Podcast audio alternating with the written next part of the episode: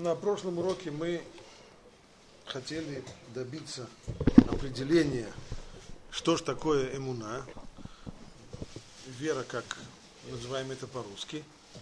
И познакомились мы с одним подходом, это был Хазон Иш в книге «Эмуна у Битахом».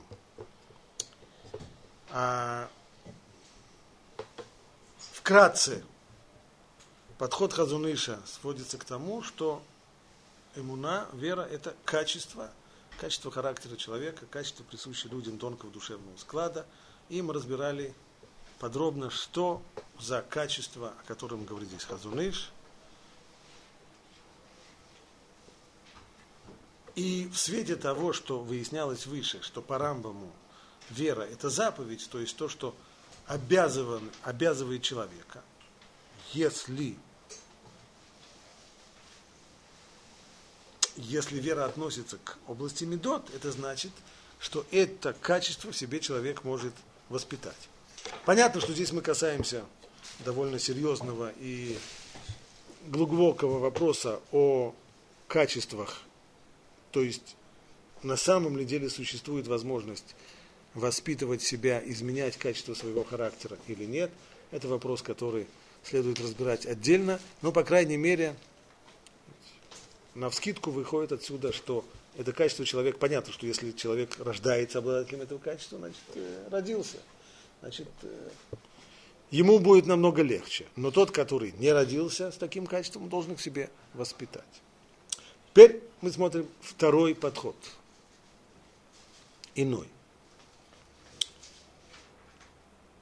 У вас здесь на листочках есть отрывочек из брошюры, которую издал Рав Вольбе. Она называется «Бейн Шешет Ле Асор». В этой брошюре он опубликовал ряд лекций, которые он читал людям, достаточно далеким от Торы, в период между шестидневной войной Бейн Шешет Ле Асор. Асор имеется в виду война 10-го Тишрей, война Йома Кипури. Это было как раз время, когда впервые начались какие-то ростки, еле-еле еще заметные, пробуждения интереса к Торе в народе. И вот тогда, в это время, как раз он прочитал этот ряд лекций и их записал. Понятно, что когда человек говорит на темы веры с людьми, далекими от Торы, а еще не будем забывать, что речь шла про конец 60-х, начало 70-х годов. Значит, с точки зрения своей ментальности, люди, о которых шла речь, это шестидесятники. Люди, которые выросли на вере, в науку, в... Это само по себе, но не это главное то, что определило, а именно подход рациональный, вера, светлая вера в науку и... Иерархия ценностей такая, что все, что ближе к науке и к железкам, все ближе к истине, все, что дальше от них, все, соответственно, от истины дальше и что-то такое, о чем... Вот. Поэтому, естественно, у человека, который стоит вот перед подобного рода аудиторией, перед ним стоит вопрос, насколько можно подать рациональный подход к вере. Скажем, это не в первый раз случается. Перед такой проблемой уже стоял Рамбам в его эпоху, которая тоже отличалась, мягко говоря, крайним рационализмом. История в этом плане немножко повторяется. Как она уже повторилась и в том, что эпоха крайнего рационализма тут же сменяется эпохой мистицизма, как это было в средние века после Рамбама, и как это имеет место быть в наше время сейчас. Это уже человечество все время его толкает, его бросает его из одной крайности в другую, да, более-менее по тем же путям. Вот.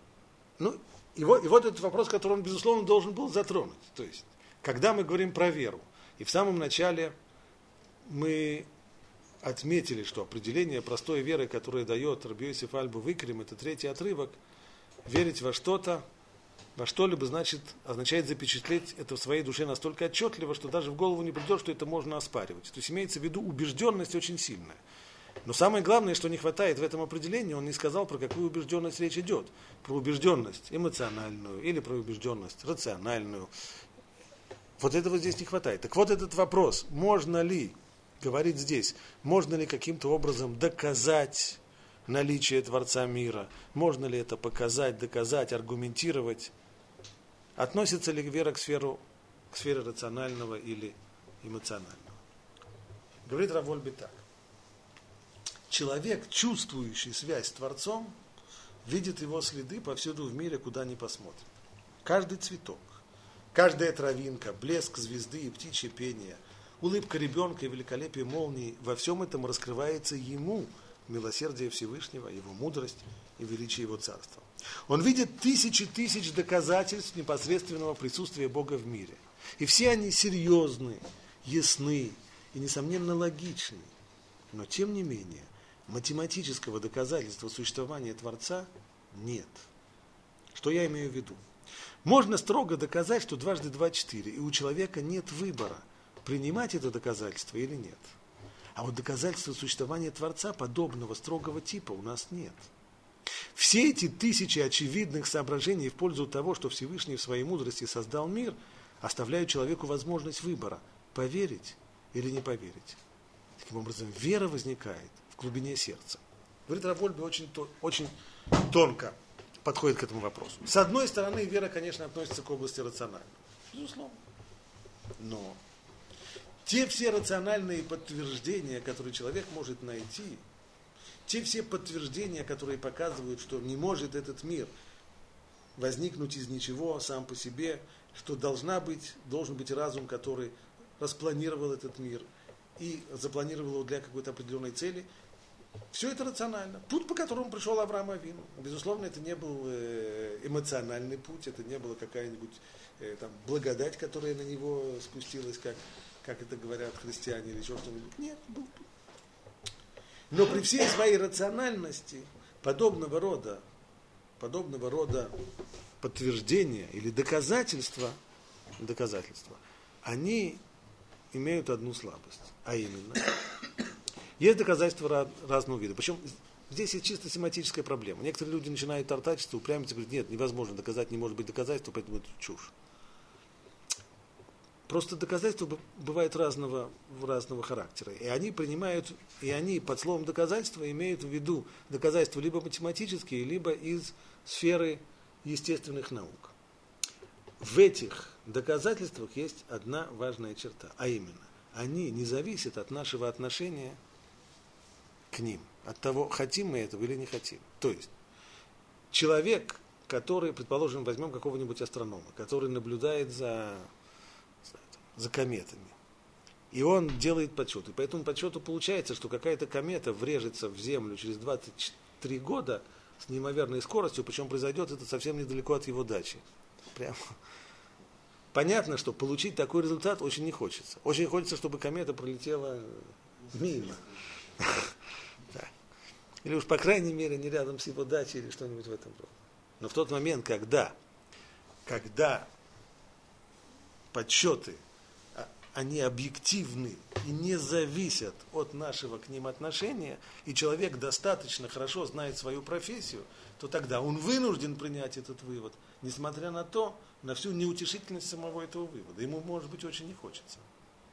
То есть, математические доказательства, либо доказательства из области естественных наук, они не оставляют человеку свободу выбора.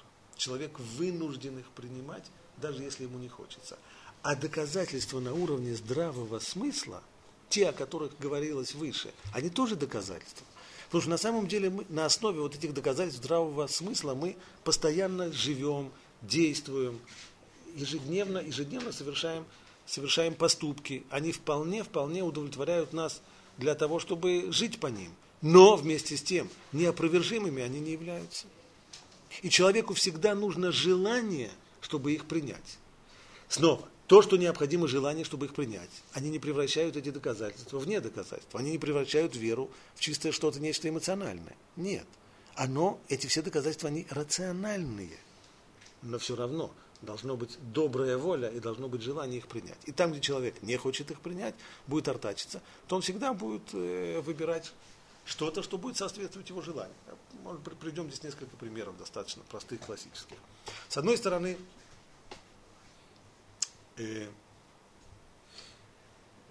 скажем, где мы видим, что в практической ежедневной жизни мы постоянно пользуемся подобного рода доказательствами на уровне только здравого смысла, которые никак не являются неопровержимыми. Например,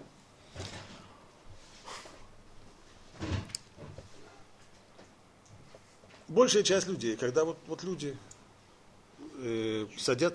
обращаются к врачу, садятся в самолет. Садятся люди в самолет, и ни разу я не видел, чтобы люди подошли к двери там, где пилот, и попросили бы, нельзя бы взглянуть на его права, да, есть ли у него или нет. На права. Должны права.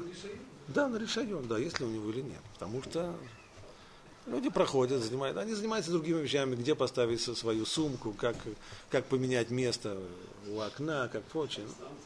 Более того, даже садясь в такой самолет, как Ан-24, кто помнит эту штуку, да, наверное, было бы правильно подойти к его шасси, постукать ногой по нему, потому что машина, на взгляд, такая достаточно пожилая. А когда шасси взрывается, то последствия очень неприятные. А? Этот аппарат летает сам, ему только не мешается. Нет, летать-то он там залетает. Шасси нужно не во время взлета. Во время... Знаете, что было, когда взорвалось шасси у Большого Конкорда? У него кусок залетел в сопло турбины, и он немножко загорелся. Это все было нормально, но просто... Поэтому бывают такие вещи. Кроме того, опять же, кто сидит за его за штурвалом, опять же, может же и помешать. Всякое бывает. Ну как-то люди... Почему? Потому что люди исходят из действительно нормальных соображений, что если он покупает билет на самолет, и это более-менее нормальная компания, то, скорее всего, она не посадит за штурвал самолета человека, который не умеет. Более того, разум подсказывает, что человек, который не умеет управлять самолетом, скорее всего, тоже не сядет в самолет. Потому что не сядет он сам, потому что одно дело, что он своих пассажиров, но он же вместе с пассажирами сам. Поэтому понятно, что это никак не может быть неопровержимым доказательством. И действительно, время от времени случаются здесь и проколы, и бывает, что и все бывает, и самолеты неисправные вылетают, и люди, которые не совсем умеют. Бывает все. Но в общем и целом мы в практической жизни таким образом полагаемся действительно на вполне рациональные доводы и строим на их основе свою жизнь. Но при всей рациональности должно быть достаточное желание для того, чтобы это принять.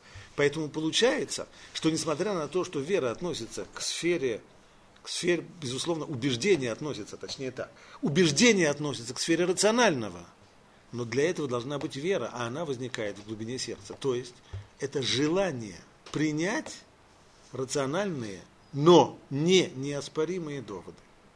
В то мгновение, продолжает Рав Вольбе, когда человеческое сердце раскрывается для веры, он начинает видеть в мире ясные, не оставляющие никакого места для сомнений, доказательства существования Творца и его непосредственного присутствия в мире. Тогда чувства в его сердце и рассудок в его мозгу объединяются, строя ясную очевидность, полную веру. Но без сердца никакой веры не будет.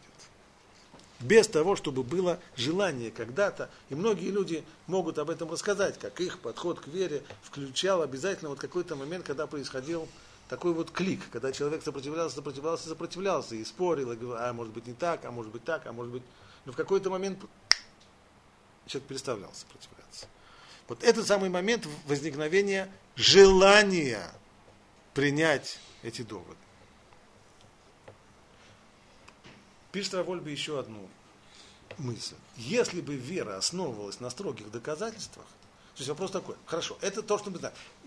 И то, что он написал раньше, это некоторая реальность. Просто нет у нас такого доказательства, поэтому, стало быть, нужна вера. Потому что если бы было не так, то можно было бы что-нибудь, как задачку по геометрии требуется доказать, что доказали бы один раз 2000 лет тому назад, и все, и эту тему бы закрыли. Да? А поскольку такого нет, значит, нам приходится пользоваться здесь доводами рациональными, ясными, логичными, но не неоспоримыми. А теперь вопрос, а почему бы Всевышний не оставил бы какой-нибудь неоспоримый неоспоримый аргумент? Так, чтобы никак нельзя было бы его. Да? Отвечает Рав Вольбе: если бы вера основывалась на строгих доказательствах, она просто перестала бы быть верой. Тогда существование Бога стало бы просто фактом, который человек вынужден признать как математическую очевидность, без всяких эмоций и без всякого выбора. Но не таков был замысел творения. А замысел творения оставил вопрос веры, как и всех остальных заповедей, на выбор человека. Есть вещи, которые мы не выбираем. То, что мы понимаем, например, здесь есть стена, и хотя, может быть, мне хотелось бы пройти сейчас в лес через эту стену, но ломиться лбом в стенку я не буду, потому что эта стена – это некоторая реальность, которая навязывает себя мне. Поэтому я с ней считаюсь, я обхожу. И когда нужно спускаться с 8-го этажа, да, можно, конечно, занудно идти по лестницам, а можно было бы просто шагнуть за окно. Но поскольку сила тяготения – это тоже некоторая реальность, которая себя навязывает, вне зависимости от того, хотим мы ее или не хотим, то поэтому приходится с ней считаться и спускаться. Не верю. Понятно. Это тот самый вариант. Верим, не верим, неважно. Но считаемся с ней, потому что она себя навязывает. Поэтому приходится ходить по лестнице. Вот. Существование Всевышнего, оно не навязано. Его вот такого вот аргумента неоспоримого нету. Поэтому с его существованием, с его волей приходится считаться только там, где человек хочет этого. А там, где не хочет, он построит себе мировоззрение, в которой Всевышнему места не будет. И такое мировоззрение построить можно. А, как известно, этот диалог между кем был Наполеоном и Лапласом, когда Наполеон его спросил, а почему в его физике отсутствует Господь Бог? Нет надобности. Физику можно построить так, чтобы Господь Бог там не присутствовал. Можно, конечно, можно.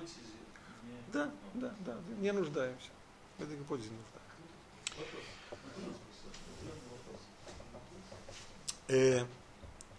Подобного же рода подход, как мы увидели у Рав Вольбе, Рав Вольбе не был первым, кто сформулировал это таким образом. Мы находим это еще в одной статье, которая опубликована в маленьком сборничке статей Рабби Эльханана Вассермана.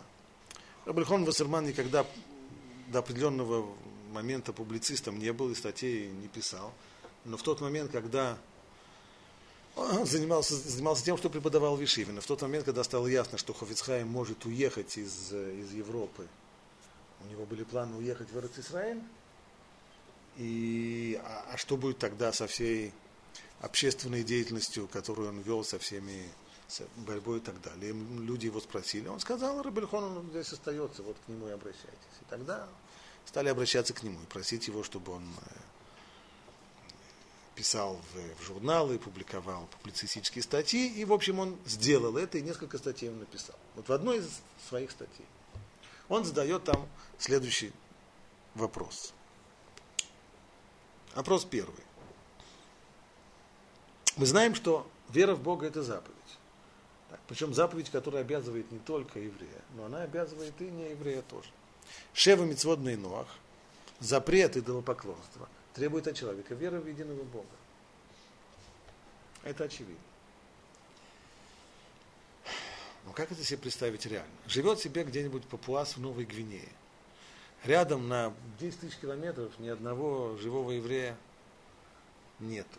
Все, что есть вокруг, эти самые, есть океан, есть коралловые рифы, острова, бананы, что там еще. Закончит рыбу.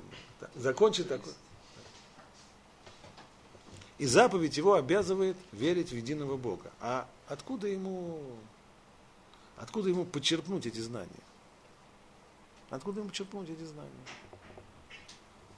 И если он закончит свою жизнь через 120 лет, и спросит его: ну, а что ж ты в Бога не верил, что ж ты поклонялся всяким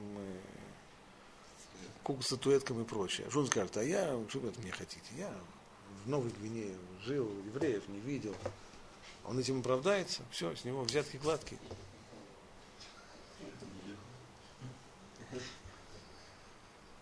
Более того, оставим папуаса в Новой Гвинее. Заповеди обязывают каждого мальчика в 13 лет. И каждую девочку в 12 лет. Заповедь веры в Бога тоже.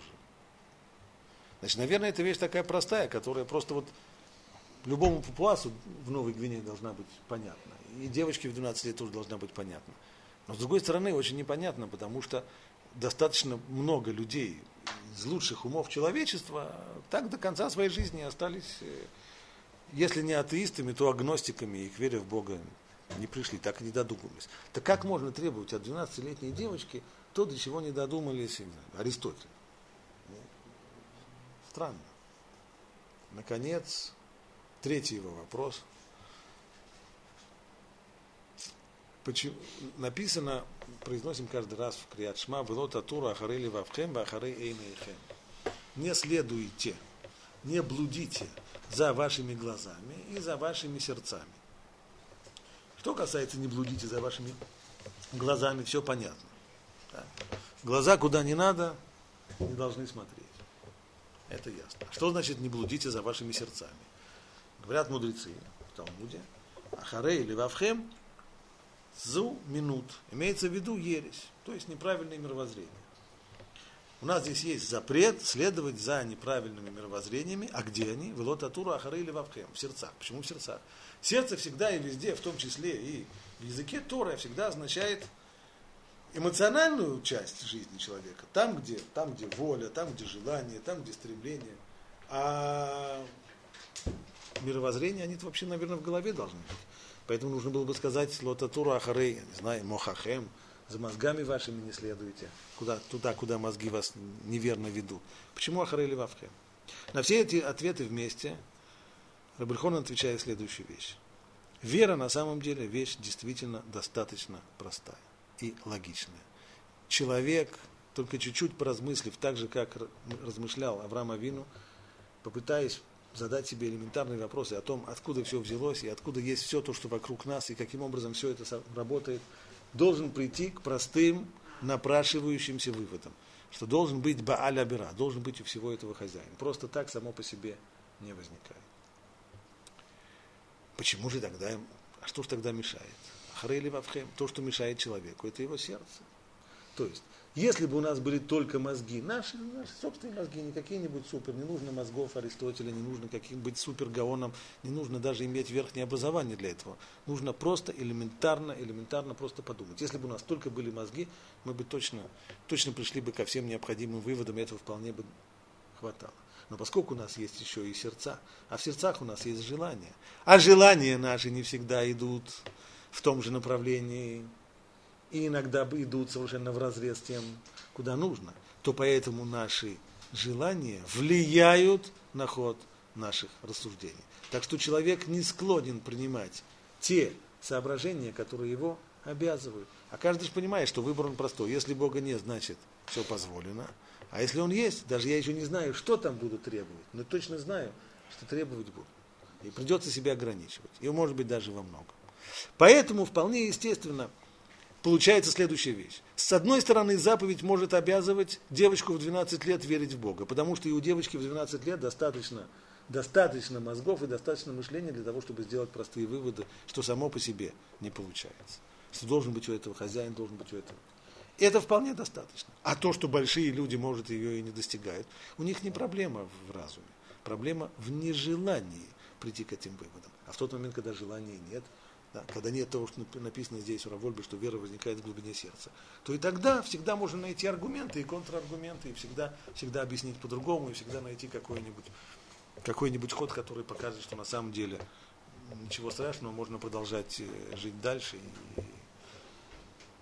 и не нужно приходить к вере.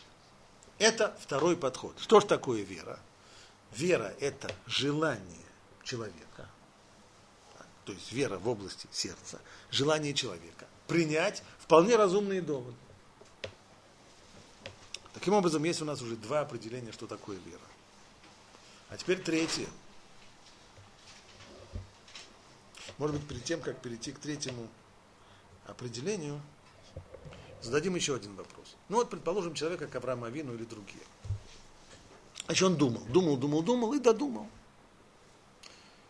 У него было достаточно желания найти, понять, составить всю картину вместе. Это тоже, кстати, очень важный момент. Каким образом? Можно сказать, происходит какой-то клик. А как происходит этот клик? Не исключено, я не знаю, ко всем ли это верно. Но не исключено, что вот этот клик происходит в тот момент, когда количество переходит в качество. Что я имею в виду? Аргументов достаточно много.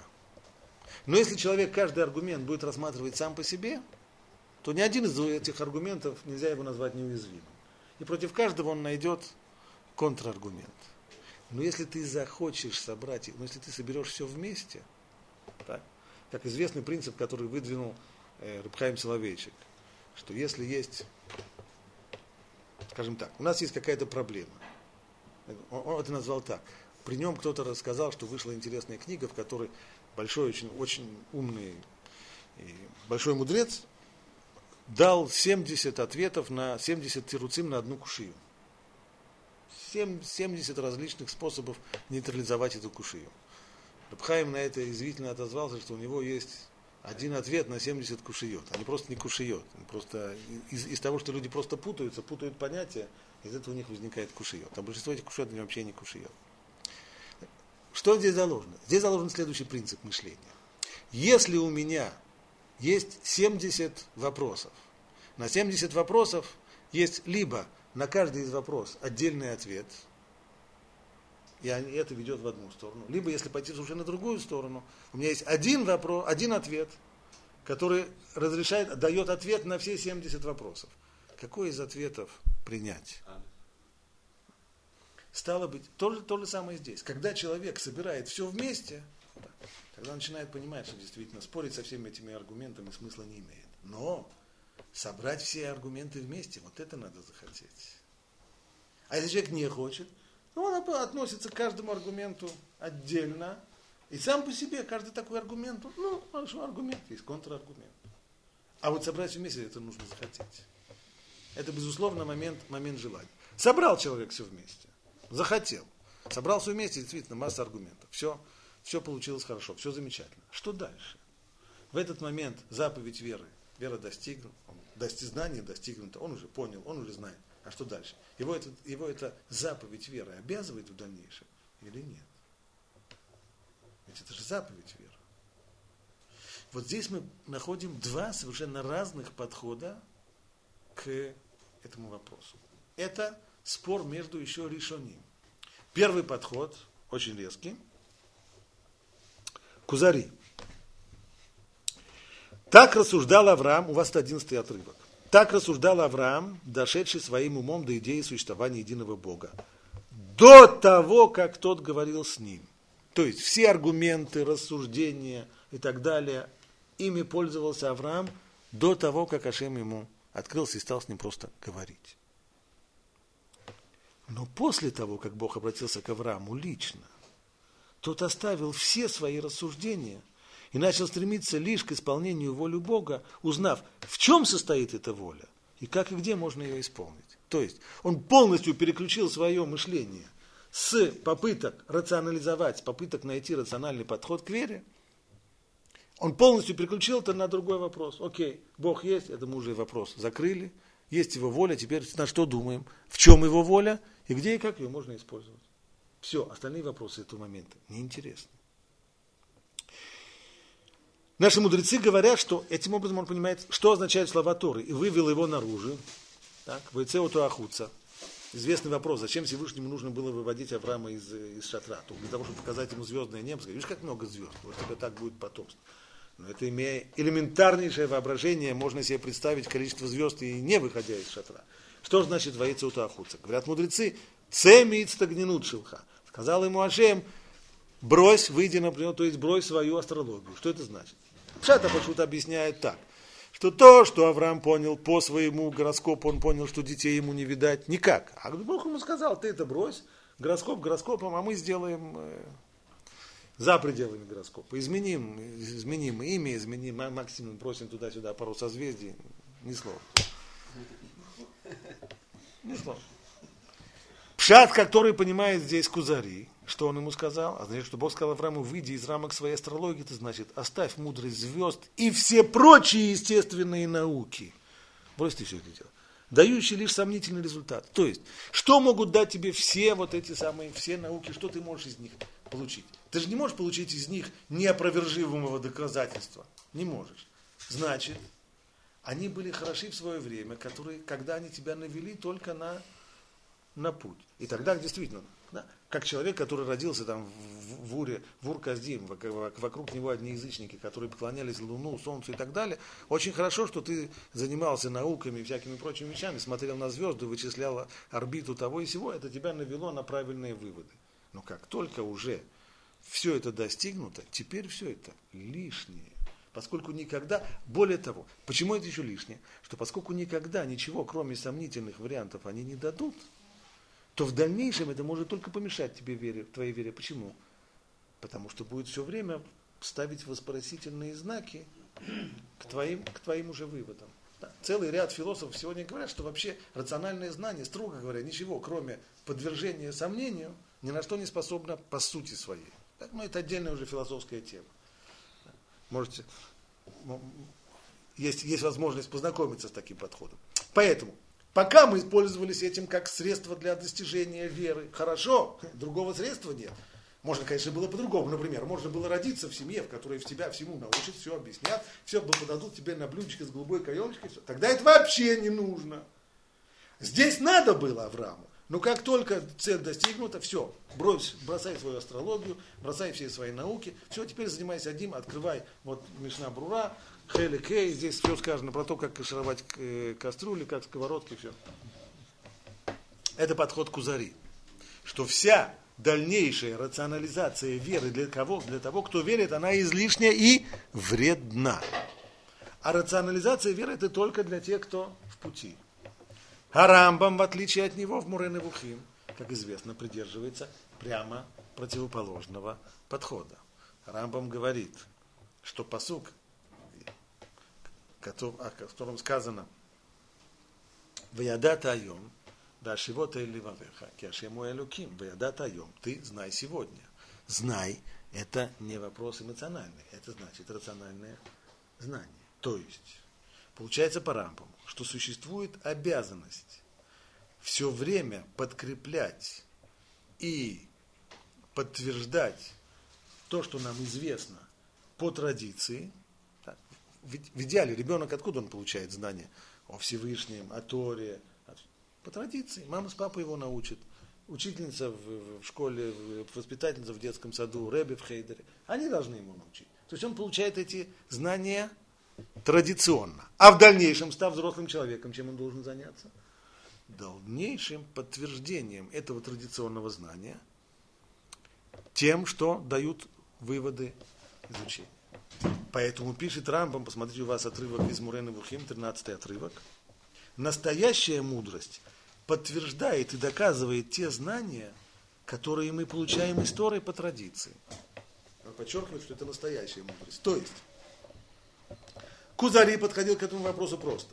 Дальнейшее мудрствование после того, как человек достиг веры, оно не нужно и опасно. Почему? Потому что все подвергается сомнению. Таков порядок, таков путь рационального познания, подвергать все сомнению. А нам здесь это уже не нужно. Потому что человек, который после того, как он поверил в Бога, начинает сомневаться, можно ли выполнить веру в Бога, если человек верит в Бога на 98%.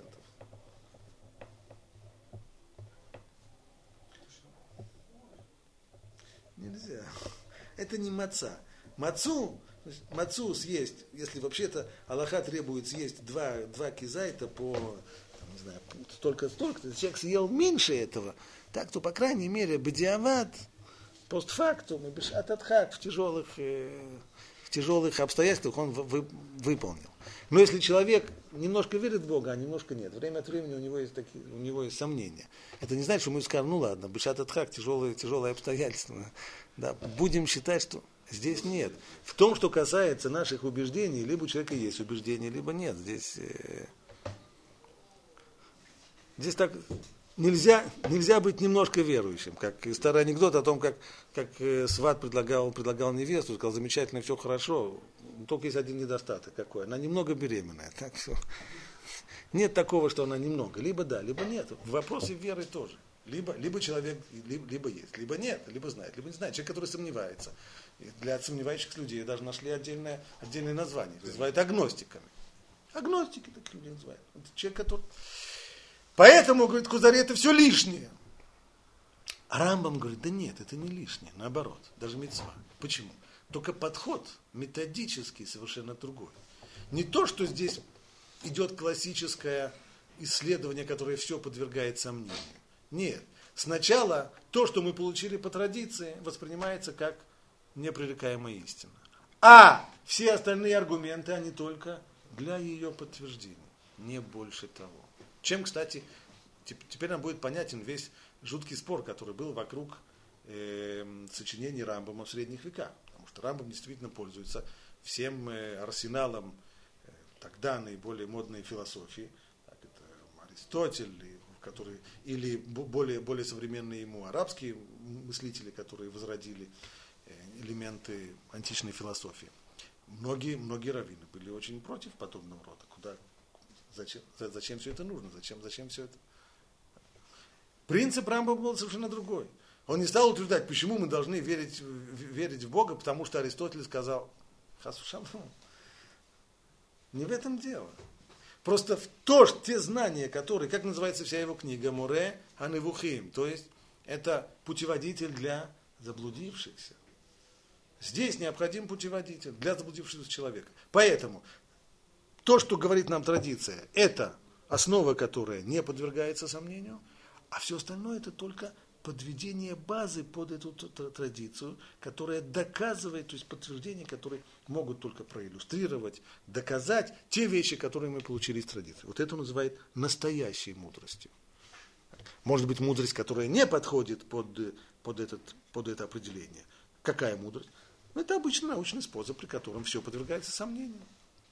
И ко всему представляется знак вопроса. Это нормально. Так, именно таким образом наука-то и развивается, так-то она работает. Но здесь это не так. Вот та самая истинная мудрость, это та, которая подтверждает и доказывает те знания, которые мы получаем из Торы по традиции. В принципе, Рамбам здесь продолжает традицию своего большого великого предшественника Рав Саадия Гаон, который и написал большой трактат на ту самую тему «Эмунот ве деот». То есть, как эмунот, то, что мы получаем по традиционные знания, как они сочетаются и каким образом, если какой-то водораздел, или какие отношения между ними и между деот, между накапливаемыми у нас знаниями.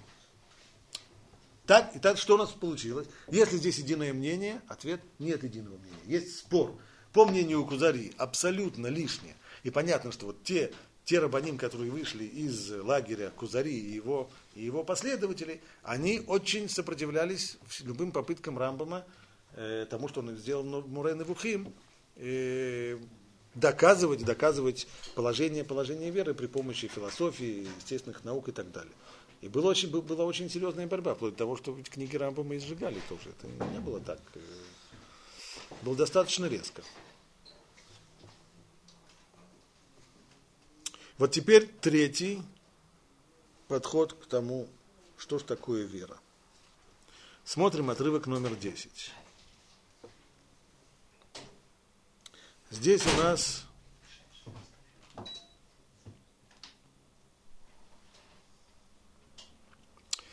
у нас отрывок из книги Рав Шимшон Рафаэля Ирша «Хорев». Пишет он следующее. Тоже относится и к самой высокой из всех идей, и к идее Бога. Если ты постиг ее только своим рассудком и хранишь ее только в памяти, если в твоей душе и в твоем сердце еще не укоренилось убеждение, что Бог твой Господь, если ты не ощущаешь всеми фибрами своей души, что Бог твой Господин, если эта возвышенная идея получила права гражданства только в твоей голове, даже эта мысль, важнейшая из всех мыслей, не внесет ничего в твою жизнь. Что же здесь сказано? Как решается здесь, в его словах, проблема эмунот ведеот? Знания и веры. Знание – это знание, вещь хорошая. Человек действительно может приобрести знание. Он может убедиться в том, что действительно мир создан. И что из этого? Очень может быть, что из этого ничего не получится. А именно, знания останутся у человека в голове. А когда знания остаются у человека в голове, когда они не завладевают этим человеком полностью, то жизнь его совершенно, знание одно, а жизнь его другое. масса людей действительно живет так. И не только в области, во области многих идей, очень многих идей. Как писал один писатель, что многие мысли, если бы человек их продумал и пережил бы их во всей полноте, они перевернули бы жизнь человека. А если не переворачиваются? Потому что у человека эта мысль, он ее не переживает во всей полноте. У него мысль отдельно, а жизнь отдельно. Возьмем самый простой пример, самый жесткий пример. Каждый человек на уровне мысли знает, что в один прекрасный день его не будет, он из жизни уйдет, умрет. В этом люди на уровне знания не сомневаются. Но человек не живет так, как будто бы он скоро умрет. Как отмечает Зор, человек живет так, как будто бы ему жить еще 1000 лет как минимум. Время есть на все. Всегда можно посмотреть на изменения поведения человека, которому врачи выносят приговор. Если врачи ему говорят, что жить ему осталось всего 3 месяца, он живет эти 3 месяца совершенно иначе. По-другому живет. А когда человек... То есть, что изменилось-то на самом деле? Он и раньше знал, что он умрет в один прекрасный день. И теперь он знает. Но теперь он это пережил... Эту мысль во всей глубине. Она действительно перевернула всю его жизнь. А когда человек не переживает ее во всей глубине, то у него остаются мозги отдельно, то, что знание отдельно, а жизнь отдельно. Стало быть, вера – это верность человека тем знаниям, которые у него уже есть. В этой форме это сформулировано у Маараля. Обращает внимание на то, что после того, как мы читаем Шма в вечерней молитве, мы говорим «Эмет ве эмуна кользот». То, что Шма Исроэль, Ашем Элокейну, Ашем Эхад, Ашем наш Бог, это эмет, это истинно. Почему? Это подтверждено всеми и по традиции, и с помощью доказательств, и с помощью всего-всего-всего. Но мало того, что это эмет, мало того, что это истина, это еще и эмуна. Какая может быть эмуна после того, как это истина? Эмуна от слова «наиманут», что означает верность. Наиман – это тот, на которого ты можешь положиться. Стало быть, вера, она больше верность, надежность. Верность, когда человек верен тому, что он знает, живет в соответствии с тем, что знает. Может человек быть совершенно уверен в том, что Бог есть, но жить, как будто бы его нет. В его личной жизни это не ощущается. Знание, которое у него в голове, никак не накладывает отпечаток на его жизнь. Поэтому и Тора говорит: «Ваядата айом, вашивота или левавеха кешем ируким». Ты познай сегодня и внедри себе в сердце. Мало того, что ты знаешь, нужно, чтобы это еще внедрилось в сердце, для того, чтобы у человека выросло совершенно другое отношение, к жизни. И вот когда внедряется эта мысль в жизнь, вот тогда жизнь человека переворачивается. Но не раньше. Стало быть, третье определение, что такое есть вера, это уже верность человека тому знанию, которое он получил, которое он имеет. В общем-то, все три определения можно как-то между ними найти какую-то возможность сосуществования, некоторый модус вивенди. То есть Хазон Иш говорил о качествах, которые позволяют человека искать подтверждение, искать истину, задавать вопросы, искать на них ответы. Если у человека, если эти качества у него есть, то он пойдет по этому пути, он начнет задавать вопросы, как Авраам Авину начал задавать вопросы, начнет искать на них ответы, даже если это трудно, даже если это требует определенной самоотверженности, безусловно. Если уже это достигнуто, то есть качество у него есть, то дальше, когда человек находит ответы на вопросы, вся штука в том, какие ответы он выберет, а ответы-то разные бывают. Одни более убедительные, другие менее убедительные. Ни один из этих ответов не может быть неоспоримым. Это уже второе определение, которое мы видели у Рав Вольбе. Вера возникает в глубине сердца. То есть это желание человека принять или не принять достаточно логичные аргументы. Наконец, третье определение, то, что мы увидели у Равирша и у Маараля, это уже следующий момент, как человек живет с полученным знанием. Получил знание, понял, уяснил. А дальше что? И что из этого выходит? Это уже вера как верность тому, что ты знаешь. Эти три определения, они достаточно хорошо объясняют нам, в общем-то, все подходы, которые существовали еще с времен Ришоним к вопросу о том, что такое вера. Я хочу вернуться к самому началу. В самом начале было сказано, книга «Основ» Рабби Йосефа Альбо: верить во что-либо означает запечатлеть это в душе настолько отчетливо, что даже в голову не придет, что это можно оспаривать. И можно уподобить их первичным основам человеческого мышления. Если я человека спрошу: скажи, пожалуйста, как ты думаешь, можно ли тебя убедить в том, что целое меньше половинки? Если я очень постараюсь, я сумею тебя убедить в этом? Скорее всего, человек мне жалко терять времени. В этом меня не сумеешь убедить. Но откуда может прийти вот такая вот уверенность? При всем при том, что мы говорили.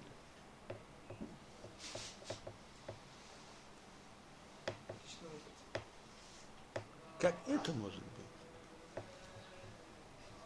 Теперь посмотрим еще один отрывочек. Отрывок номер 12. Рабби Ицхак Арама. Это автор книги Акидат Ицхак. Он пишет здесь одну фразу про Авраама. И сказано так: чтобы вознести его с уровня философа на божественный уровень верующего, о котором сказано: и праведник верой своей будет жить. Ведь философы никогда ни во что не верят. Помните, я говорю, что это целое направление философии, которое утверждает, что все, что может делать рациональное познание, это только расставлять знаки вопросов, подвергать все сомнению. Философы никогда ни во что не верят. Они же знают то, что им стало известно, а неизвестное отрицают и говорят, что его не существует. А исчерпывающее доказательство этого — судьба самого Авраама. Ведь как он поступал до того, как он достиг этой ступени? Хотя о нем сказано: и поверил он Богу, и тот засчитал это ему за праведность. Сразу же в продолжении он говорит: а какие... Бамея, да, Кирашина. А как я узнаю, какие доказательства, что я действительно наследую эту землю? Это сказано человеку, который в Бога верит. И который Богу верит и полагается. Вместе с тем он говорит: хорошо, а можно ли какое-нибудь знамение сделать, чтобы я уж точно знал, что это земля будет моя? Он все еще не был готов принять что-либо на веру. Он был согласен лишь на строгое научное знание. То есть Авраам в начале своего пути — это человек, которого он определяет как философ. Он понял, он использовал все, что у него есть, качество, которое Бог ему дал. И желание было у него найти истину. И нашел он ее. И все у него получилось. И верные ответы он нашел. И все хорошо. Вместе с тем, это еще не совсем то. Это еще не та вера, о которой было сказано раньше. Которая абсолютно не... Которая относится к тому, что мы получили на веру как неопровержимую, как к тому, что даже... невозможно представить себе, даже теоретически невозможно представить себе, что это может быть опровергнуто. А как это? А это, и вот то, что объясняет Рабби Ицхак Арама в Акидат Ицхак, что все испытания Авраама, смысл их был превратить Авраама философа в Авраама верующего. Испытания были не до того, как Авраам поверил в Бога.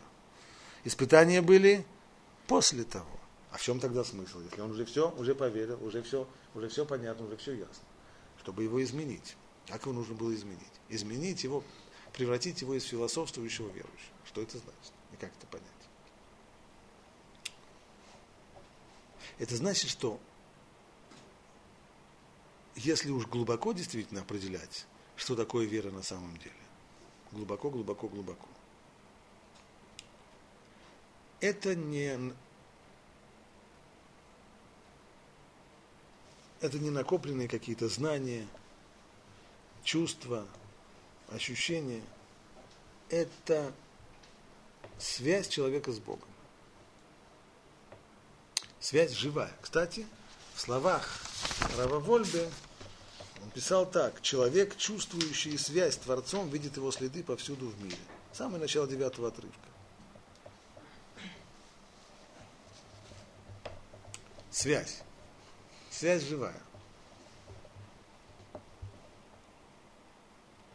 Когда ощущается такая связь, когда воспринимается такая связь, то тогда, вот при такой непосредственной связи и контакте, тогда действительно невозможно себе представить, что кто-то может меня переубедить. Что я имею в виду? Если я сейчас сижу и говорю здесь с вами, я абсолютно уверен, что я сижу сейчас здесь и говорю с вами. Придет человек и скажет: ну, смотри, сейчас я тебе докажу, что на самом деле это не так, что это мираж, что ты нигде не сидишь, ты на самом деле лежишь, а не сидишь. Лежишь ты в постели, а все, что происходит, это только сон. Ты во сне, я тебе докажу сейчас, что ты во сне видишь, как будто бы ты... Всерьез к подобным утверждениям я никогда не отношусь. То, что я непосредственно воспринимаю, я говорю с людьми, люди со мной говорят, общаются, то никакие доказательства того, что этого на самом деле нет, и что на самом деле все это мираж, и это мне только привиделось, и это не, только не так. Если человек в таких вещах начинает сомневаться, то, скорее всего, у него есть какие-то проблемы с психикой. Боюсь, что это проблема с психикой. Нормальный человек, настолько, насколько он нормально существует, он воспринимает действительность адекватно, он понимает, что если он с кем-то говорит, значит, он с кем-то говорит. И начинает себя... А если он чувствует, что он общается с Творцом, у него нет вопроса, что у него проблемы с психикой?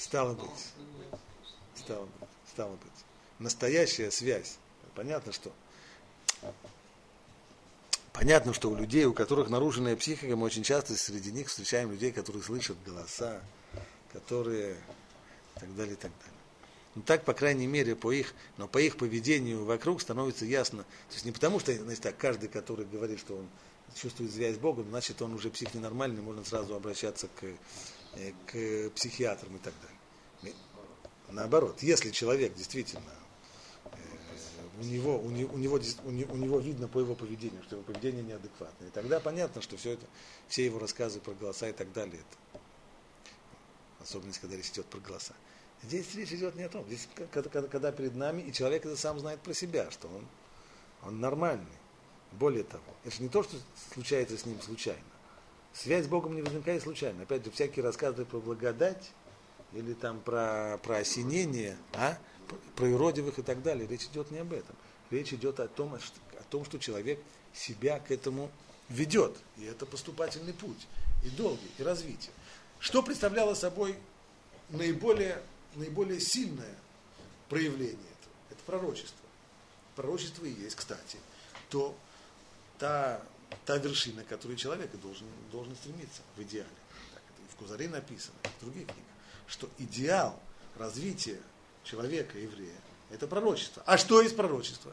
Это и есть контакт с Богом.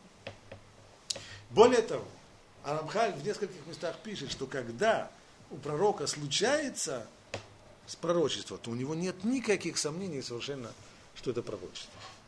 Это не то, что он после этого начинает думать, что это со мной было. То ли мне голос послышался, то ли мне привиделось, то ли мне еще что-нибудь. Нет. Когда есть пророчество, оно совершенно у человека ощущение не... которые он не может спутать ни с чем другим. В наше время пророчества нет.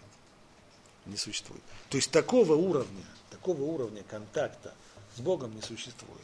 Но связь, когда человек живет ощущением связи с Богом, существует. То, что сказал Авраам Бемай Рашен, это же в состоянии пророчества.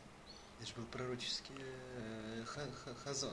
Да, там у него не было вопроса, Рибоно шель олам, а докажи-ка... Получается... Да, но он же не спросил, Рибоно шель олам, а не можешь ли мне ты доказать, что ты существуешь? Если можно, аукни чем-нибудь или грюкни чем-нибудь.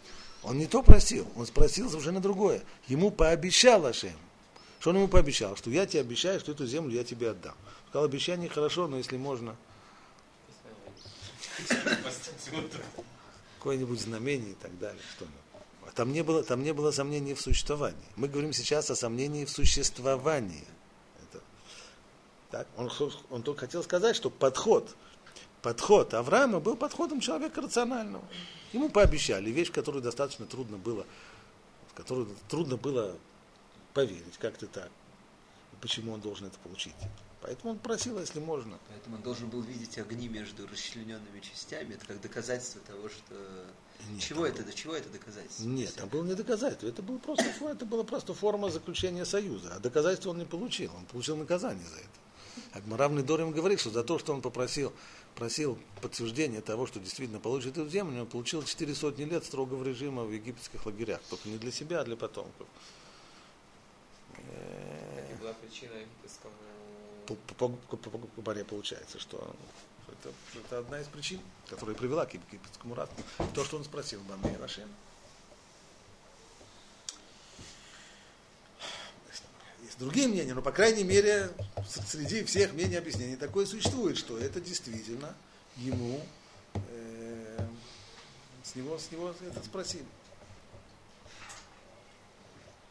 Все испытания Авраама одно за другим, так? Не то, что Авраам, он во всей истории, в книге Берешит, он растет и изменяется от испытания к испытанию. Выше и выше, и выше, и выше, и выше, и выше, и выше.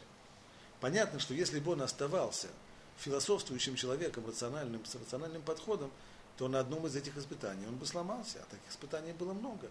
Они были разные. Были испытания, в которых действительность показывала противоположное тому, что ему Ашем говорил. Пример. Несколько таких.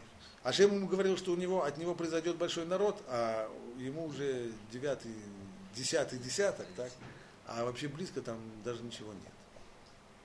Или Бог ему говорил, я тебя приведу в эту страну, и тебе отдам эту страну, а эту страну в тот момент, когда пора же получается, он приезжает с чемоданом в эту страну, а эту страну как раз завоевывают кнаанитяне. Он не просто приехал туда в мирное время, он туда пошел в ходе военных действий. Кнаанитяне ее вышвыривают оттуда, его родственников, семитов, и эти хамитские народы ее завоевывают. А куда он со своими пожитками? Более того, не только что ее другие завоевывают, а потом ему приходится из этой страны уходить, потому что здесь вообще есть нечего. Голод. А как же так? Местная корзина абсолютно. Да. Дальше. Следующий момент. Следующего рода испытания. Когда от него требуется делать вещи, которые полностью противоречат тому, что он понял. Например, он понял, что Бог сотворил мир, потому что он хафец хесед, он хочет благодетельствует, хочет одарять всех добром, и все. Авраам Авину как это понимает? Он тоже должен одарять всех добром. Он и занимается. Кого-то он кормит, кого-то он поет. А кому-то он мозги прочищает, чтобы опилки из головы вычистить и людям все объяснить. Так? Он постоянно приближает к себе людей. А Бог, он говорит, значит так, делаешь обрезание, еще при всем, ни от кого не скрываясь. То есть, получается, что этим самым делается? Говорится, вы все не обрезаны, вы все, да, самое. Так, а здесь у нас клуб для элиты и так далее. То есть он от себя только отдаляет людей. Более того, мало этого, всех отдалил. А собственную семью, все хорошо, жену, гони в шею, ребенка, гони в шею, а он больной, температура 38, неважно, гони в шею.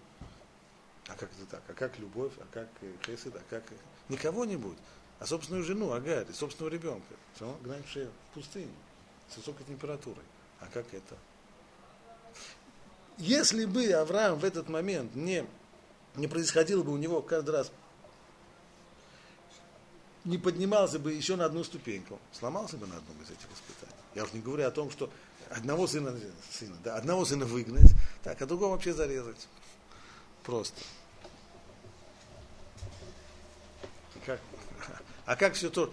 Он людям объясняет, Он людям пытается втолковать какие-то высокие материи, высокие понимания, так? А у себя в доме одного сына выгнать, другого зарезать. Ни больше, ни меньше. Стало быть, для того, чтобы выдержать такое испытание, нужны были запасы веры невероятные.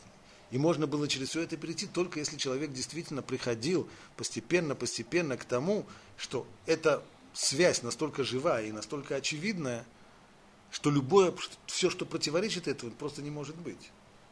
И тогда это и значит запечатлеть в своей душе настолько отчетливо, что даже в голову не придет, что это можно хоть как-нибудь оспаривать.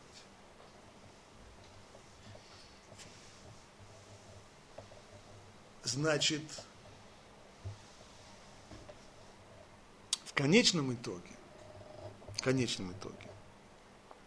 когда проходится через все стадии, и качество характера, и поиск вопросов, и приемлемость ответов, и желание принимать эти ответы, и желание построить свою жизнь в соответствии со своей верой. И человек ищет еще пути не просто жить по этой вере, то есть Ведь, скажем, это достаточно ясно. Если человек только, ну вот хорошо, он понял, он поверил, да, есть действительно, есть такое, что не могу сделать. Верно. Ну, будем так и жить. Значит, будем исполнять заповеди, будем учить. Человек от сих до сих исполняет заповеди, учит. Он останавливается в своем развитии. То есть дойти вот до той веры, в которой она становится совершенно неопровержимой, о которой говорит Рабби Йосеф Альбо, у него не получается, потому что связи с Богом он не чувствует. Он, как говорил Рав Пинкус, как иногда два человека, которые живут в общежитии, каждый из них знает, что второй тоже присутствует. На второй кровати, более того, они даже друг с другом считаются. Например, я не бросаю свой чемодан на его кровать. Я, и когда он ложится спать в 11:30, я не гремлю своими вещами. Я с ним считаюсь. Но связи у нас с ним, друг с другом, нет никакой. У меня своя жизнь, у него своя жизнь. Я знаю его существование, я даже считаюсь его потребностями. Так человек может жить с Богом. Знать его существование. Да. Более того, считаться с его требованиями. Заповедь выполняю, хамец не ем, мацу ем, тфилин надеваю и так далее, так далее. Но связи никакой. И тогда у него вера остается достаточно, на достаточно низком уровне. Идеал, к которому должен человек стремиться, это так строить свою жизнь, чтобы идти постоянно к ощущению связи с Богом. И вот люди, которые были вокруг Хофец Хаима, например, они об этом рассказывают, они это показывают. Это человек, который постоянно жил с Богом. Те, которые ему давалось, он каждое утро он поднимался на чердак своего дома. Да? Ну, там был один. И людям, которым давалось подслушивать, да, они были уверены, там происходил диалог. Человек разговаривал так, как говорят с другим человеком, который сидящий. Он приводил аргументы, спорил, почему нужно так, что-то отстаивал, нужно так, нужно не так. Было много претензий, почему Машиах не приходит, почему так, почему надо. Он говорил так, как говорят с человеком. Если я кого-то хочу убедить, что чтобы мне дали какую-то сумму денег, или чтобы мне позволили что-то делать, чтобы меня пожалели, чтобы меня по голове не были, так далее. Это человек, у которого действительно у него получилось вот завязать такой вот контакт. И тогда, конечно, для такого человека все остальное становится против такого контакта непосредственно. Любые аргументы, которые могут возникнуть, они, конечно, несерьезны. Понятно, Хофец Хаим, он Хофец Хаим, остальные люди, они остальные люди. Но все равно, хоть какие-то моменты такого контакта человек в состоянии в себе воспитать. Понятно, что здесь нужно много работать в области молитвы, потому что это одно из мощнейших средств, которые позволяет завязать контакт. А с другой стороны, настолько, насколько средство мощное, настолько оно сложное, потому что молитва в силу своей трехразово повторяемости ежедневности, она очень быстро превращается в бу-бу-бу. С питанием еще лучше, потому что человек, если спросить, что он ел вчера на ужин, скорее всего, он помнит, что ему подали вчера на ужин. Многие люди помнят. Но если спросить, про что он молился вчера в Майрив, и что он думал в этот момент, то... А многие люди начинают сомневаться, в Майрив вчера молился, вообще это вроде как и не отложилось.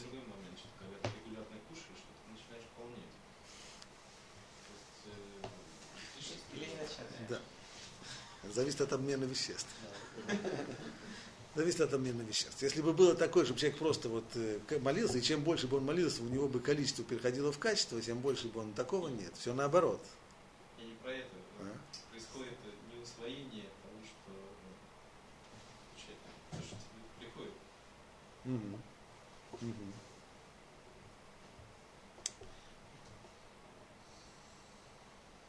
Так что направление, оно более или менее ясно.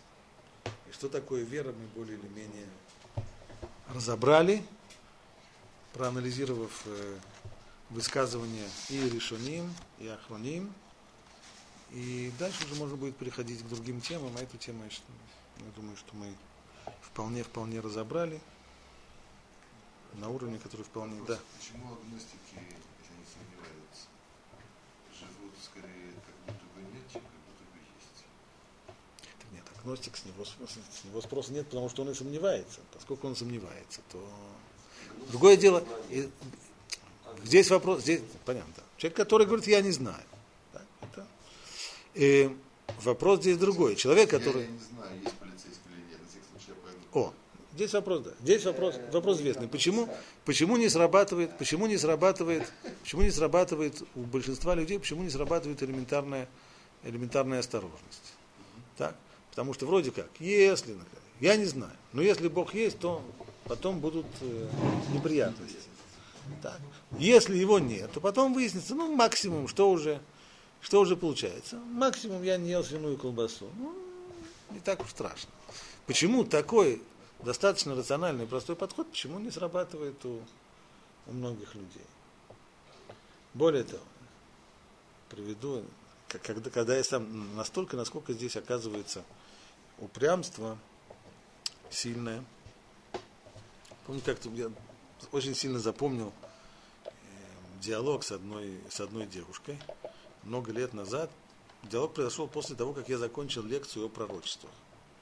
Лекция была построена на том, что приводились пророчества и некоторые факты из жизни, пророчества Торы и факты истории, из которых из лекции получалось достаточно, опять же, нельзя сказать, что это все неопровержимые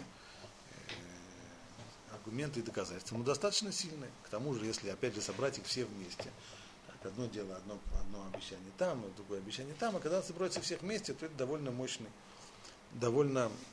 аргумент. Подходит после лекции ко мне одна девушка, говорит, знаете что, это все.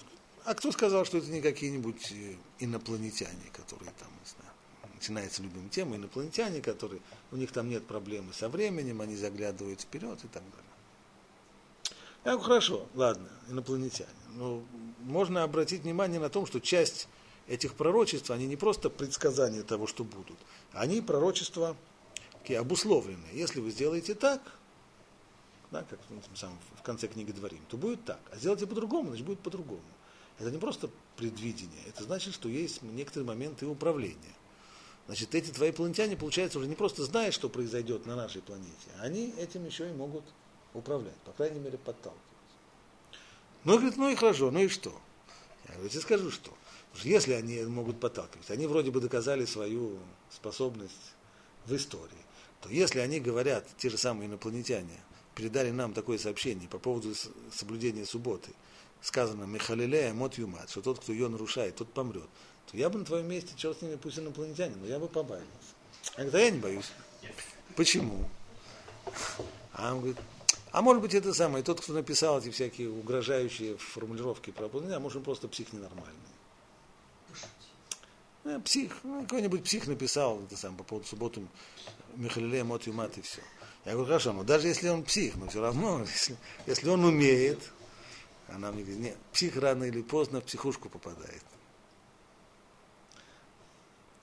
Я говорю, хорошо, ну, значит, что получается? Что жить можно спокойно при условии, что мы представляем, что это инопланетяне, кроме того, они психи, кроме того, они... Да, они уже не могут управлять временем, поскольку сидят в надежном месте в психушке за высокими стенами и так далее, так далее. Жить с этим сознанием комфортно или нет? Ну, а чего? Значит, здесь вот получается, что человек готов идти на совершенно нерациональные объяснения, которые его успокаивают, и все только потому, и вот эта самая элементарная осторожность здесь не срабатывает. Не срабатывает она здесь, эта осторожность. Скорее всего, потому что, когда против этой осторожности слишком сильное нежелание порабощаться строгим очень правилам, одно дело одноразовые какие-то, скажем, одноразовая осторожность, но когда идет такое фронтальное подчинение строгим и жестким правилам, то человек предпочитает быть неосторожным. Как время от времени, опять же, почему человек выезжает на опасный обгон? Что происходит в сознании человека, который выезжает на опасный обгон? Со мной это не случится. Так? То есть, это минуту. Если бы его спросить за 10 минут до этого, или спросить после того, как он увильнул и так далее, имело ли смысл идти на такой обгон? Постфактум человек скажет, наверное, нет. Было. Но в эту самую минуту человек ослепляет себя, сам себе врет. Да? Сам себе врет. Это самообман, на самом деле. Все в порядке, все проходит. А? Понятно. Но работает это самообман. Как это самообман? Да, я бешлита, все под контролем. А Рав Деслер доказал, что это самообман. И его доказательства потрясающие. Он писал это известно по своему собственному опыту. Человек, который, вот сейчас конкретно, совсем недавно, был человеком, который выкуривает 3 пачки сигарет в день. Вот. С 3 пачками, да. С 3 пачками он моложе меня, выглядит значительно старше меня. И вообще такой. Вот такой человек к вечеру обычно, днем ничего, но к вечеру начинает он кашлять, его душит, он начинает. Говорите, такой человек, все. Пришло время бросать, завязывать, конец. Завтра завязывать. На завтрашний день он встает утром. Начинает откашливать с мокроту и так далее. Тяжело.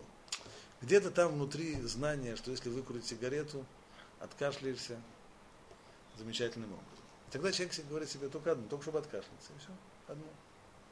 Берет одну сигарету, откашливается, потом 2, 3 пачка, 2. К концу, к вечеру 2-3 пачки опять же сделал. Потому что он летит и думает, вот если я приземлюсь и останусь жить, то никогда, чужой жене, никогда. Да. Доля секунды летел, столько ему в голову пришло. Да. Теперь дальше. Что происходит дальше? Человек говорит, все. К вечеру этого же дня он опять задыхается от кашля. Ну все, завтра уж точно. Встает завтра на утро. Он говорит себе только одну сигарету. Вот здесь Рав Деслер останавливается. Стоп. Когда он второй раз, первый раз он сказал себе одну сигаретку, он верил в то, что он возьмет только одну и все, и тут же завяжет. А во второй раз он уже знает, что это вранье, что за первой будет 2, 3, 4. А что он себе говорит, сейчас только одну, и берет ее. Стало быть, в этот момент человек сам себя обманывает. Самообман, которому мы постоянно подвергаемся. То же самое здесь. Подобного рода мысли, когда человек выходит на опасный обгон, он себя сам самообманывает. То есть момент вот этого самообмана и помогает человеку преодолеть естественную, рациональную осторожность. Понимание того, что может быть не успеешь, а может быть за поворотом стоит полицейский, что тоже время от времени бывает. То же самое здесь. Есть момент самообмана. Когда человек говорит, все в порядке, нет. Верно, что если бы у человека не было способности самообмана, если бы человек был компьютером, то он быстро бы рассчитал бы эти варианты. Попросили бы мы найти ему оптимальный вариант, да? Одно из двух. Либо, если Бога нет, тогда так. А если Бог есть, то тогда так. И попросили бы мы дать ему рассчитать, как правильно себя вести. Он бы сказал, на всякий случай, конечно, надо считаться. Да? Но он компьютер, потому что у него нет вот этого самого самообмана. Он всегда сам обманывать себя еще не научился. А человек умеет сам себя обманывать. В этом колоссальная разница. Теперь вопрос. Он понимает, что он себя обманывает? В глубине души, это то, что Рав Деслер доказывает. В глубине души человек знает, что сам себя обманывает. Но играет сам с собой в прятки. Как будто бы это... В глубине души человек, который вот на этом примере того, кто бросал курить, кстати, некоторые утверждают, что Рав Деслер написал это на собственном примере. Он был довольно заядлым курильщиком и долго пытался... отучиться от этого. Так вот, на этом примере он хочет доказать, что в глубине души человек знает, что он тебя сейчас обманывает. Только он, как дети играют эти самые в прятки, закрывает глаза и говорит, меня нету. Маленькие дети. Так, то же самое здесь. В споре Кузари и Рамбама, мнение Рамбама, значит, что надо доказывать, подтверждать этим вещам. Да. Теперь, если ты не нашел доказательства, или если ты даже нашел что-то, что кажется тебе ставящим под вопрос то, что ты получил, оно не может иметь, как я понимаю, не имеет силы это опровергнуть. Наоборот, да. Как бы, сейчас я не знаю ответа. На самом деле, не ставит под вопрос традицию, которую он получил. Для этого Рамбам и определяет, что касается традиции, она должна быть неоспорима. То есть мы не ставим, по отношению к традиции, не ставим знаков вопроса, а все остальные вещи, поскольку это знание, это мудрость, пытаемся найти подтверждение. Не получилось, значит, спокойно записали царих Июн и ждем следующего поколения, которое здесь найдет ответ на этот вопрос. Но считал Рамбам, что бояться этого не следует. Если с самого начала у человека спокойное отношение, там, где человек поставил свою веру саму в зависимость от знания, от науки и так далее, пытается ее доказать, то тогда, в тот момент, когда у него это доказательство кто-нибудь опровергнет, то тогда у него все здание рушится. Безусловно. Это опасно. Это неправильно. А должно быть четкое разделение. Что касается традиций. Да, получается, Кузари с Рамбамом не спорят, другого дополняет. Рамбам дополняет мнение. Почему? Это все-таки спор, потому что Кузари считал все это не только лишним, но и вредным, и опасным. Почему вообще столько вопросов возникает из моей практики? Не потому что есть творец или нет творца, а конкретный какой-то поступок, который не тоже прямой связи. То есть вот хочется так, и при этом хочется себя чувствовать еще правильно. И человек ушом крутится, чтобы сделать это. Это уже дополнительный вопрос. Так, мы говорим только о вопросе веры. Верно, что вера-то еще ничего не решает, потому что, в сущности, вера ничего не решает. Точнее, я хочу выразить то, что вы говорите. И даже там, где у человека есть у него вера и так далее, то дальше вопрос о том, как поступить конкретно в жизни, одно наличие веры не решает, потому что там, где мне очень хочется, то я опять же занимаюсь самообманом и убеждаю себя, что Акадош Барух Ху именно вот этого в данный момент от меня и хочет. То есть, если мне вместо того, чтобы поучиться, сейчас хочется читать какую-нибудь, я не знаю, какую-нибудь галиматью, легкое чтиво, то я себя буду убеждать, что поскольку я очень устал и напряженно, очень... Да, мне нужно развлечься и чуть-чуть промыть мозги и так далее. А Акадош Барух Ху вот как раз этого от меня сейчас и хочет. А тогда я, если я это почитаю, то я потом с утроенной силой буду учить Тору и так далее. Поехали. Есть мнения, которые ты подтверждаешь. Ученых. Вот. Значит, понятно, что здесь начинается борьба человека с самим собой.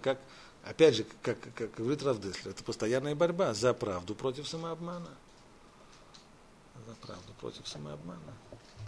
Может, и против игры по науке.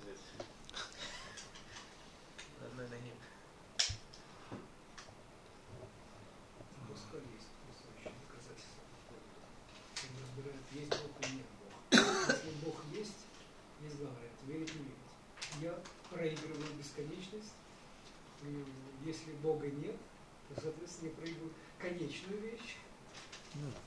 Снова, это компьютер. С такой железной логикой работает компьютер. А у человека в середине влезает самообман. И тогда он может себе позволять жить совершенно неразумными и нерациональным подходом. На самом деле, да.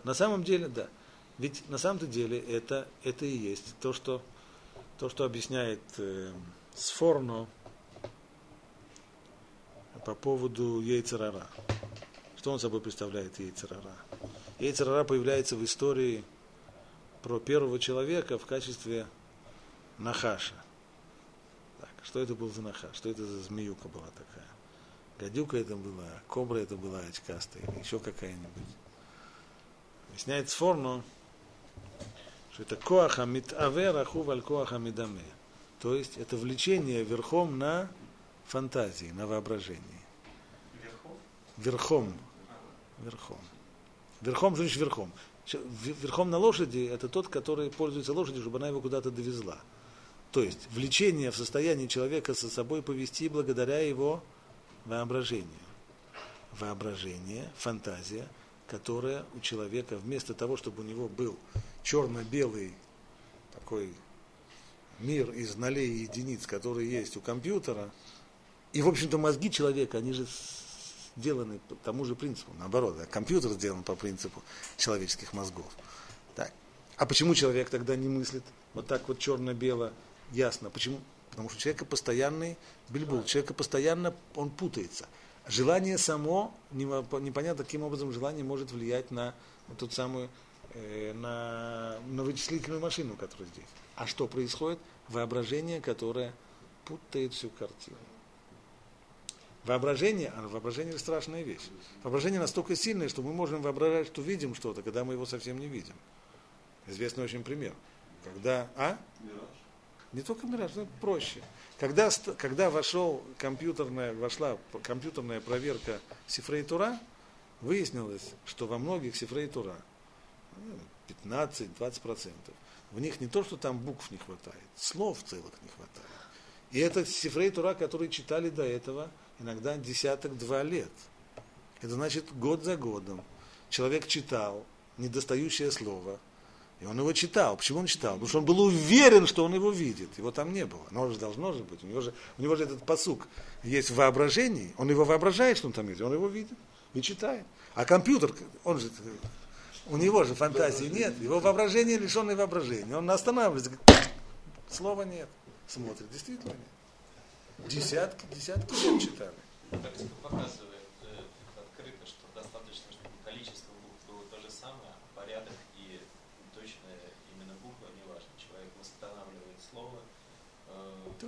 Да. То есть он даже незнакомый текст может таким образом восстанавливать правильно. Понятно. Раве Пасангай, заходит женщина, она его перед этим угостила пирогом, она говорит, был очень невкусный пирог, большое спасибо. Да. Да, это очень невкусный пирог. Она в интонации, как говорят, большое спасибо. Да. Был отвратительный пирог, его очень гадостно было есть. Большое спасибо. И что? Нормально, Леша расплывается, хозяйка расплывается в улыбке. Уже она же знает, что сейчас будет. Она знает, что сейчас будет комплимент. Большое спасибо. Так? Кто ты говорит, гадость, ты на меня накормила, отвратительно ее было есть. Так? Только со сладкой улыбкой. Все. Человек, это еще, но это более глубокая вещь. Выясняется, что мы реагируем не на всю информацию вместе, а на какой-то кусок информации, а по этому куску восстанавливаем все. Начали это делать опыты еще с животными. Взяли этого самого хорька, прицепили ему магнитофон. На магнитофоне записали пищание этих самых индюшат. И пустили этого хорька к индюшке. Индюшка вместо того, чтобы его заклевать до смерти, она начала вычесывать у него эти самые блоки или что там у него было. Почему? Потому что он пищал, как пищат индюшат. То есть тот, кто пищит, наш. То же самое здесь. Когда человек говорит нам с улыбкой, да, после того, как он съел, то мы знаем. Дальше пошел автопилот. Это значит, сейчас будет все. Мы так уверены, что он нас похвалил. Хотя он сказал, что это была гадость, которую есть невозможно. То есть воображение всегда вредно или можно вернуться? Для того, чтобы его использовать в мирных целях, это должны быть колоссальные усилия. Но когда оно работает по умолчанию, да, то оно вредно, потому что оно постоянно нас толкает путает картину вместо четкой, ясной, черно-белой картины. Все начинается вот так, начинается бильбуль полнейший. Человек... Они более реальные, чем какой-то там... Да, кино показывает и так далее. У меня был на лекции, значит, я что-то там рассказывал, кто-то стоит возмущенный, просто вот кипит, говорит, что вы нам ерунду несете? Понятно же, что это, что же он скажет? Понятно. Это пришельцы. И так сказал, но просто разглагольствовал. Понятно. Факт. Да, факт. Абсолютно. В газете же. В кино, в газете все. Есть тесты, которые самообманом заплачают. Да, конечно. Самый известный тест социальной психологии. Это две линии с этими самыми, с бабочкой. Да? Тест имеет две. Значит, сначала показывают эти две линии, спрашивают народ, какая длиннее. Так все показывают там, где бабочки наружу, все показывают вот это. Оптический обман. Социальная психология не здесь начинается. Начинается после того, как заходит другой человек и говорит, чушь собачья, вам голову дурит. На самом деле вот этот длиннее, а не этот. И дальше спрашивают народ, что происходит. Происходит так, что с 85%, которые раньше говорили, что вот такая длиннее, изменяется до 50-55%. Так? То есть человек, когда уверенно говорит, что вот это не так, так, то здесь происходит обратно, откат. Но все равно откат не то, что все 100% говорят, значит. Или другая вещь была потрясающая. В австралийском университете подели парня из одной аудитории в другую. В первой аудитории сказали, приехал парень из Англии, он работает техником в лаборатории Оксфордского университета, там и так далее. Привели его во вторую, сказали, вот парень работает, преподаватель в Оксфордском университете. В третью сказали, он лектор, он там самый профессор. В четвертой сказали, он действительный там профессор и так далее, так далее. Так вот. А потом попросили людей, которые сидели, дать оценку, какого он роста. График вот такой. Чем более важные персоны его представляли, так, тем люди больше сравнивали выше роста. Про вино ты не слышал, так дегустировали. А? Про вино. Была дегустация вина. И что сделали? Налили плохие вина в хорошие бутылки, хорошие вина в плохие бутылки. И оценки изменялись. Много раз это проделывал. Хорошая бутылка. Просто лично. Вино лучше, чем плохие. Так тебя укрепляет. Зависимо от качества.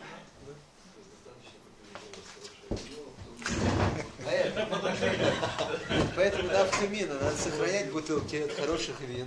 Заливать туда дешевое вино.